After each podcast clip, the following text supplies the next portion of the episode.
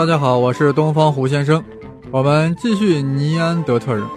上一期我们说到呀，我们现代欧亚人身上大约有百分之一到百分之四的尼安德特人的基因，而且东亚人含的尼人基因啊，要比欧洲人还多。这说明我们的祖先在历史的长河中与尼人发生过基因交流。尼人虽然不在了，但他们永远活在我们的基因里，时时刻刻啊都在影响着我们。抽烟的习惯就是从尼安德特人开始的啊！现在烟瘾比较大的人啊，或许就是尼人的基因在作祟，尼人的基因在诱导着你不断的吸烟。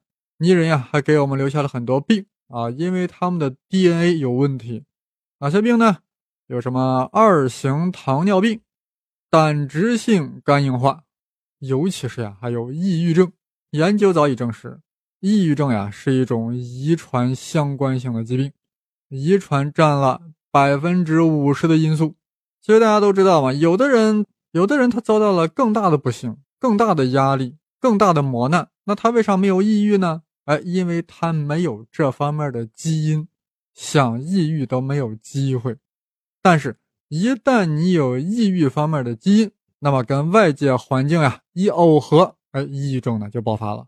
所以，那为啥有的人就天生快乐、乐观、豁达呢？遇到不幸的事儿就能泰然处之、一笑了之呢？因为呢，人家基因好，基因在这方面好，或者说人家带有了坚强基因。哎，这与尼安德特人是不是有啥关系呢？因为尼人呀就特别爱抑郁。呃，有研究表明，在所有人种之中呀，黑人最坚强，大多带有坚强基因。而亚洲人啊，以中国人、日本人、朝鲜人为代表的亚洲人，则多带有脆弱基因。欧洲人呢，还正好介于黑人和亚洲人之间。哎，听到这里，大家啥感觉啊？这个带有坚强基因的多少与含有泥人基因的多少，恰好是反相关的。上集我们说过，中国人带有的泥人基因高于欧洲人，而黑人几乎呢就没有泥人基因。而现在呢，黑人比欧洲白人坚强。白人又比东亚人坚强，哎，两者一联系，我胡先生就不得不大胆假设了：越是不带泥人基因，那就越坚强。当然，小心求证呀，是必须的，但这超乎了我的能力范围了，毕竟我不是专门研究这个的。好了，我们现在再看看智商的问题啊，智商排序啊，大家知道，以中国人为首的东亚人智商是幺零六，也就是说。东亚人的 IQ 测试值是一百零六，而白种人 IQ 是一百，美国的黑种人为八十五，撒哈拉地区的非洲黑人啊为七十。哎，这下子我们又发现什么呢？智商高低与带有泥人基因的比例的高低啊是正相关的。这又不得不让我要大胆假设了：我们中国人啊之所以智商高，一大原因就是带有泥人的基因比例高。其实呀，这个大胆假设还是有一定的依据的啊，那就是当初的泥人呀，就是要比同时期的晚期智人的脑容量要大。既然脑容量大，那么其智商高的概率就大。那么泥人与非洲来的晚期智人发生基因交流而产生的后代，就会获取这个高智商的基因。为什么脑容量大，智商就会高呢？因为脑容量越大呀。大脑就可以拥有更多的神经细胞和神经连线，啊，处理信息的速度呀就更快。而东亚人要比白种人的大脑容量平均要多出一立方英寸，而白种人又比黑种人多出了五立方英寸。那么，东亚人所拥有的脑容量优势，的确很有可能来自尼安德特人。所以，胡先生的大胆假设绝非空穴来风啊！当然。也绝没有经过小心求证，啊！现在我要问大家，世界上所有民族中谁的智商最高？啊，当然说的是平均智商。很多朋友啊都知道，犹太人出了很多大科学家、大思想家、各种大家，啊，什么爱因斯坦、马克思、弗洛伊德。估计大家就是要猜犹太人。我要说，你们猜对了，的确是犹太人的智商最高，平均智商竟然高达一百一十呀！竟然比我们中国人还高出了四五分。犹太人在美国总人口中的比例不足百分之二，但是在美国常春藤盟校中有百分之三十三的学生都是犹太人，所以啊，犹太人智商高那是一个不争的事实。现在的问题是，为什么犹太人的平均智商如此之高呢？哎，我先罗列一下别人的观点，然后再抛出我的大胆说法。啊，先说别人观点啊，这就要联系到犹太人历史。那正好呀，我们在讲耶路撒冷历史的时候呀，讲过这一段啊，就是那个耶路撒冷的那个第一期上集，其中说到，犹太人先祖希伯来人在迦南，也就是说在巴勒斯坦建立的第一个国家，那是在公元前幺零二五年。历史上诞生了第一个犹太人国家，并且以耶路撒冷为都城。所罗门在位时，在此修建了第一圣殿，奠定了耶路撒冷的神圣地位。但所罗门死后呀，希伯来王国呀就衰落了，还南北分裂了。北方的称以色列王国，南方的称犹大王国，也就是犹太王国。北方的以色列王国啊，很快就被亚述帝国所灭亡。南方的犹太王国呀，后来也被新巴比伦王国所灭亡，也就是被尼布贾尼撒二世所灭了。哎，这里有个关键出来了啊！新巴比伦王国的尼布贾尼撒二世攻占耶路撒冷后呀，不但把第一圣殿烧掉了，而且这个尼布贾尼撒二世还把这个犹太王国的国王和大批臣民啊都掳掠走了啊，弄到了巴比伦。成为了所谓的巴比伦之秋。而这里值得注意的是，尼布贾尼撒二世呀，是几乎抓走了耶路撒冷的所有臣民，而且还抓走了犹太王国呀许多其他地区的臣民。但那就不可能是全部了，是有挑选的，有选择的。他挑的什么人呢？他挑的要么是有权的、有钱的，要么就是有技术的，比如说木匠啊、铁匠啊。哎，把那些什么没啥文化呀、没啥技术呀、没啥背影的穷人都不管了。也就是说，所谓巴比伦之秋，那都是犹太人中的精英。这些人的智商呀，肯定是远远高于那些没被尼布甲尼撒二世所挑选的那些犹太人的。大家可以想象，那些没选上的，在国破家亡、没人领导的情况下，他们四处漂泊，无以为生，只好加入了其他宗教，融入了其他民族。那么，其他被加入的民族的智商呀，就被他们怎么样的给拉低了。而那些成为巴比伦之秋的犹太人，恰恰不忘复国，渴望重返耶路撒冷。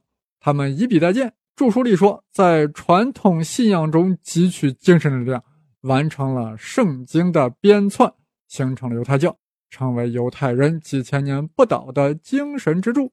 终于在公元前五五三八年，波斯帝国征服了巴比伦。啊！一看巴比伦住了这么多犹太人，波斯帝国的国王居鲁士大帝啊，看着于心不忍啊，就让他们返回了耶路撒冷。而后世的犹太人就是这些经的后代了，那当然平均智商特别高呀。哎，刚才我说这个观点，这个解释是遗传学家希里尔·达灵顿所提出观点，那是相当的有一定道理的。也就是说，人工选择令。当今的犹太人智商特别高，智商低的就没被选上啊，变成别的民族的人了。好，我们再说一个观点啊，大家知道，到罗马帝国统治巴勒斯坦的时候呀，犹太人被驱逐了，大多流散到了欧洲，在欧洲呀，没有政治地位啊，只好做生意。这些挣到钱的生意人，犹太人是吧，会尽量把自己的女儿嫁给学者，学者当然智商高了呀。高智商的学者配上生意人的财富，那他的后代就更有可能特别多、特别繁荣、生得多嘛。那么这样高智商的基因就会扩大其在犹太人中的比例。那生意人为何尽量会将女儿嫁给学者呢？因为犹太法典《塔木德》里写道：“为了能娶到学者女儿，男人应该卖掉一切。”这是因为将来万一他死了或者被流放，他可以确信自己的孩子将会有学问。听到了吧？这是塔木德发出的指令啊！啊，当然了，中世纪的犹太商人啊，有多少是在遵循塔木德的规定？那还是令人怀疑的。反正这也是个说法。现在我们来看最令人拍案的一种说法是啥呢？是犹太人容易得一种病啊，叫什么泰萨克斯病。这种病啊，令犹太人智商高了起来，啊，有病智商高，咋回事？原来这种病呀，与神经细胞里面那个所谓的鞘脂类的含量有关系。鞘脂类构成了绝缘外壳的一部分，绝缘外壳能够使神经细胞发出电信号，并促使神经细胞树突的生长。神经细胞里这种鞘脂类的含量一旦过高，就可能致命，至少有可能引发某种导致绝育的严重疾病。那么，带有两份鞘脂类含量过高的基因的人，就会患上严重的疾病，或者因此丧命。但是对于只有一份鞘脂类含量过高的基因的人，就只会造成神经细胞内鞘脂类的含量过高，但不会达到致命的程度。而鞘脂的含量高，能够促进神经信号的传播和神经细胞树突的增生长。而据说呀，神经元。凸起上的树突形成的分支越多越广，对学习和智力那是很有利的，会促进的智商高。啊，犹太人呀就特别爱得这种病啊，太严重的就丧命了，对不对？那就被淘汰了嘛，自然选择了嘛，是吧？但不太严重的，不但活了下来，而且智商还贼高，那一下子就拉高了犹太人的平均智商。呃，拉拉杂杂说了这么多呀，那都是别人的观点啊。现在我要说说我的观点，胡先生的猜测。胡先生的猜想啊，欢迎板砖。很多朋友一定猜到了，我的大胆假设呀，一定是与尼安德特人有关联，对吧？我要回归主题嘛，这是我们本期的一贯思路。哪个种族含有的尼人 DNA 比例高，谁的智商就高。那么现在问题的聚焦是，犹太人含有尼人 DNA 的百分比到底是多少呢？这个呀，我还真没有查到。我估计是做了检测，但是我没查到，我没查到，那我就敢猜测了呀，对不对？反正我没查到嘛，所以我现在说啥是没有根据的，纯粹是一个大胆假设，是一个 hypothesis。但我总要为我的假设拼凑一些论据。犹太人为何能够有很高的尼人 DNA 比例呢？哎，大家也许还记得，犹太人很早就住在巴勒斯坦了，或者说住在迦南了，而迦南正是古人类。走出非洲的必经之地，不信你打开地图看一看，迦南这块地啊，就是当今以色列所在地，特别容易发现关键性的人类化石。就在二零一八年年初，有外媒报道啊，以色列的一个史前洞穴里发现了非洲以外最古老的现代人类化石，将人类首次走出非洲时间至少向前推了五点五万年，甚至会彻底改变现代人类演化的概念。总而言之呀，以色列这地儿、迦南这地儿、巴勒斯坦这地儿，这三块地儿就是一地儿，那可是人类走出非洲的必经之路。这里一定发生了很多事。大家想象一下，在尼安德特人独霸中东的时候，迦南地处西亚与非洲的连接之地，必然是第三次走出非洲的晚期之人与泥人激烈碰撞地带，也必然是基因交流最疯狂地带，必然留下了大量混血儿。虽然后来不断的稀释，不断的四处扩散，但一直留在这个地域的人，一定是还是占有了相对更高比例的泥人 DNA。留在这个地域人，后来就变成了现代的犹太人，因为他们含有的泥人 DNA 比例最高，所以他们在各民族中的智商呀也就最高。哎，大家觉得我论证咋样？反正我觉得呀，脑洞特别大，漏洞也特别大。其中关键的问题是，犹太人的先祖。古希伯来人本来是在幼发拉底河流域游牧的，直到公元前两千年才侵入迦南，把当地土著居民征服，才定居在那里的。而晚期之人第三次走出非洲呀，遭遇泥人，那是六七万年以前的事了，时间差得老远了呀。但我转念一想呀，本来在迦南居住的土著居民，总和泥人的关联度是不是要大一些啊？也就是说，他们体内的泥人 DNA 比例要比其他地域要大。因为他们一直住在迦南呀，而希伯来人入侵迦南，并没有将土著人杀光呀，而是将之同化了。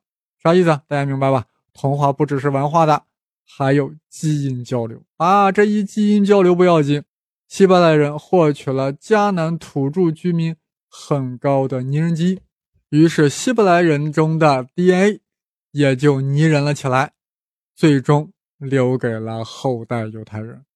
犹太人既然拥有了如此高的拟人 DNA，那么智商能不高吗？哎呀，估计有人已经受不了我的论证吧。那好吧，那你们就搬砖吧。啊，最后呀，我来简单的说一下人类的未来，就是我们现代人啊，还会继续演化吗？一般呀，认为不会了。为啥呢？因为自然选择对我们已经没有啥用了呀。我们不再靠基因突变来适应不断变化的自然环境，因为我们有强大的科学技术来抵御自然环境的改变。尤其是我们还要保护自然环境，这使得人类啊老是舒舒服服的活着。那还怎么演变呢？必须要有淘汰才会有演变。而我们现在人类不断的在医药技术上进步，不断的在战胜各种病毒、各种疾病、各种病菌、各种疾病，还有空调抵御酷暑、防御严寒，还有各种福利保护社会底层，所以啊就没有办法再演化了。尤其是全球已经成了一个地球村，各色人种之间的基因交流特别频繁，没有地理隔离，也没有生态隔离，更没有季节隔离，绝不允许种族隔离政策。如此一来，怎么可能诞生新的物种呢？大家还记得吧？人类诞生的最初，也就是最关键的一步是什么？是东非大裂谷，是一千二百万年前地壳大运动造出的东非大裂谷，将非洲分成了两个独立的生态系统，使得东西部的森林古猿被阻断，走向了独立演化道路。如此一来，东部的森林古猿才不得不面对失去森林的生态环境，才不得不站了起来。去适应大草原的生活，才演化成为了南方古猿，大踏步的向人类演化。没有地壳运动，东非大裂谷，降雨减少，森林破坏，没有这一系列的环境大破坏，就不会有我们现在的智人。那我们现在还会有这样的条件吗？正常情况下是没有了，因为我们现在的环境保护做得太好啦。有点雾霾，大家都很埋怨，都把口罩戴上了，那还演化个 nothing 啊？除非地球上再发生特殊情况。人类才有可能继续演化，比如说福岛核电站事故啊，发生了大规模的核泄漏，那么这样呢，日本居民啊就常态性的处在很高的核辐射之下，但又不危及生命，而且还能正常的生育，这就为演化出新人类提供了机遇。Japanese，我很看好你们呀，或许你们就是人类的未来啊！大家不要以为我在开玩笑啊，I'm serious。比如说，宇宙中距离地球特别近的两个黑洞合并了，瞬间释放出了伽马射线暴。如果真的离地球有些近，那普通人类啊就根本经不住伽马射线暴的扫射，那就会 disappear 呀。而新人类对此却如沐春风，如饮甘霖，因为他们是被福岛核电站的泄漏自然选择出来的。对这点伽马射线暴，那还是小 case。正好感觉更舒服。好了，呃，这期节目呀，我说了很多脑洞，说了很多我的猜想 （hypothesis）。如果想板砖，你就板吧，也可以到群里来跟大家一起讨论。我的微信号是大家都知道，就是 Victor 加上生粒子的全拼啊，Victor 就是 V I C T O R 嘛。好了，我们人类诞生这个系列啊，终于完结了。下一回呢？我们是继续我们之前那个两宋之交粗线条呢，还是开一个新的系列呢？我还没有想好，啊，就让我们拭目以待吧。好，下周再见。